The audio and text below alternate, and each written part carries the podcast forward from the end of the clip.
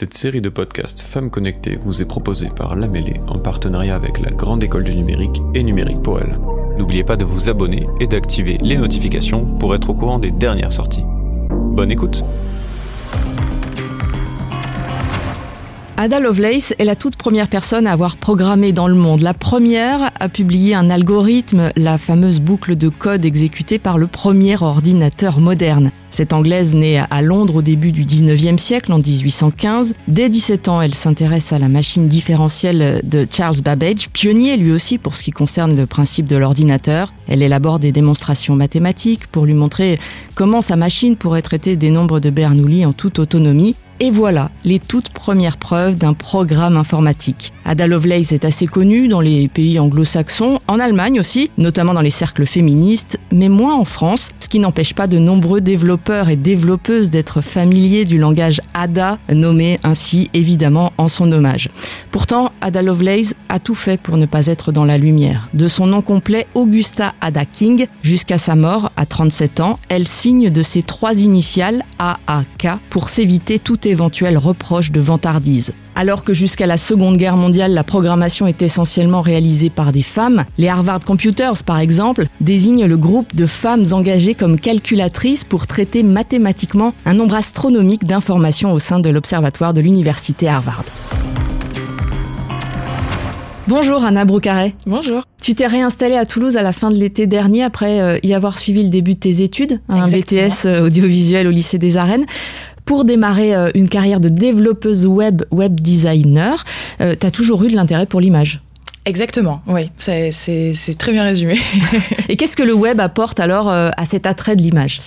Euh, je dirais que c'était un petit peu un nouveau médium à tenter, à tester. Et c'était surtout très intéressant pour moi d'apprendre le code afin de comprendre réellement une- la construction complète d'une image, en fait, de, de sa conception à sa fabrication, euh, mais aussi tout simplement, on va dire, euh, dans l'appréhension de son concept, vraiment de comprendre euh, comment est-ce qu'elle est construite de A à Z, quoi. Est-ce que c'est du coup une orientation que tu conseillerais à des jeunes aujourd'hui, des jeunes femmes singulièrement, qui euh, ont un intérêt pour l'image comme toi tu l'as? Bien sûr, s'il y a une envie derrière à un moment donné de comprendre réellement et d'être très autonome et polyvalente dans sa dans sa pratique de l'image, bien sûr, l'app- l'appréhension du code euh, et l'apprentissage du code peut être très intéressant, même si on n'en fait pas une profession. Rien qu'en tant que designer, par exemple, ça peut être très intéressant de, de comprendre le code, de comprendre de comment est-ce que son image est construite, euh, de que ce soit pour euh, un propre intérêt, un intérêt personnel, ou bien même également pour une meilleure collaboration en fait ensuite avec des collègues tout simplement. Alors, on va euh, pas se mentir, hein, sur le papier, cette association de compétences que tu possèdes et d'appétences que tu décris semble une évidence. Est-ce qu'en pratique, c'est aussi évident, lorsqu'on est une jeune femme, tu as 22 ans, euh, de faire ce que tu fais Pas vraiment. Donc ça, c'est quelque chose dont j'essaie de parler un petit peu au maximum dans mon quotidien, c'est que la pratique du code et du développement web est très variée. C'est une pratique euh, qui, qui est pleine de relief euh, en fait. Et donc euh, c'est vrai qu'on a très vite cette image du code euh, et du développement web euh,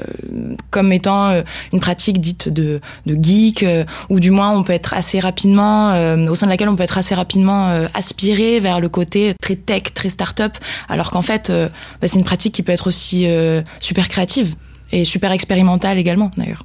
Toi, tu es freelance. Oui. Est-ce que, en tant que freelance, tu euh, ressens la sous-représentation euh, des femmes euh, dans ton milieu professionnel? Oui.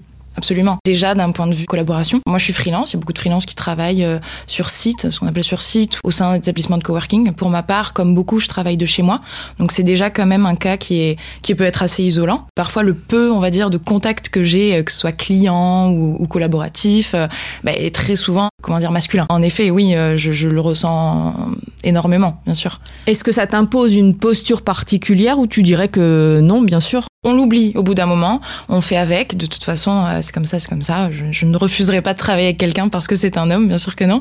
En revanche, oui, je dirais que ça m'a parfois un petit peu poussé à adopter un comportement euh, que j'aurais voulu être un peu plus chaleureux, un peu plus familier, mais qui, bon, euh, voilà, a, a dû se voir être euh, assez professionnel. Je serais presque tentée de dire carré, afin de garder certaines distances parfois, bien sûr. Alors ça, c'est ce qu'on peut peut-être qualifier d'écueil, mais quelle force, euh, par ailleurs, tu penses avoir déployé et déployé euh, encore aujourd'hui euh, dans cette situation? Une forme de professionnalisme, je dirais. J'ai 22 ans, j'ai que un an d'expérience, j'ai conscience que je suis une jeune femme, voire même une jeune fille dans ce milieu-là, et en général, d'ailleurs dans la vie en général. Et donc, je ne pensais pas être capable de me voir aussi parfois professionnelle, parfois droite un petit peu, on va dire, dans, dans, dans, ce que je fais dans ma vie de tous les jours. Aussi parfois peut-être un petit peu responsable. C'est un âge quand même où on découvre beaucoup de choses, on découvre le, monde professionnel quel qu'il soit. Donc ouais, je suis assez satisfaite de ça. Euh, je pense que ça m'a permis d'évoluer euh, peut-être euh, assez rapidement, on va dire. Presque un bonus de confiance en soi. Exactement, ouais. Parfois, c'est je le ressens un petit peu de cette façon. Tu as vécu dans ta formation des marques de sororité, hein, notamment avec l'une de tes profs.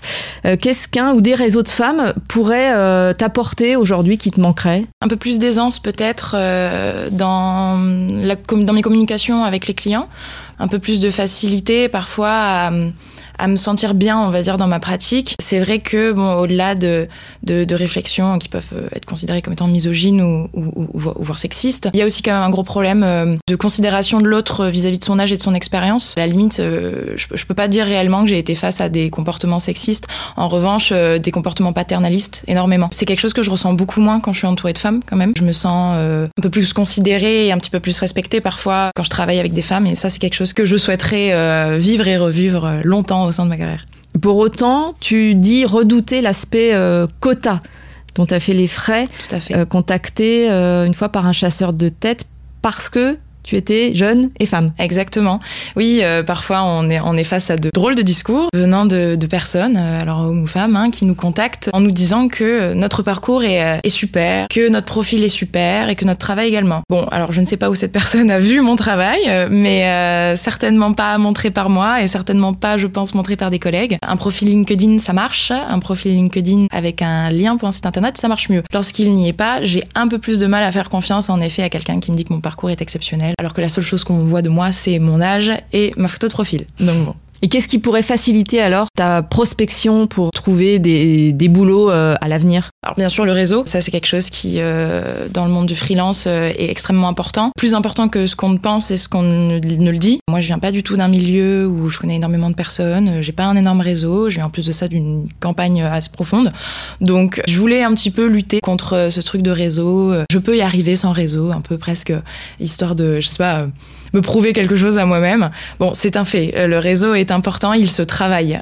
Euh, moi, ce que j'aimerais énormément, c'est développer mon réseau au sein de la ville dans laquelle je travaille, ce qui peut être un peu compliqué lorsqu'on s'éloigne de la capitale, mais surtout développer mon réseau, en effet, de, femmes également. En fait, euh, et en même temps, en fait, euh, je serais presque tentée de dire euh, c'est dommage qu'on en arrive là parce que euh, en fait, ça me va aussi très bien de travailler avec des hommes, peu m'importe. Mais c'est vrai que ça peut être aussi amusant, pourquoi pas, de, de développer des projets 100% féminins, alors sans exclure complètement les hommes, mais peut-être avec une visée en effet un peu plus collaborative et, et chaleureuse. Et toi, tu travailles donc surtout au service de projets culturels.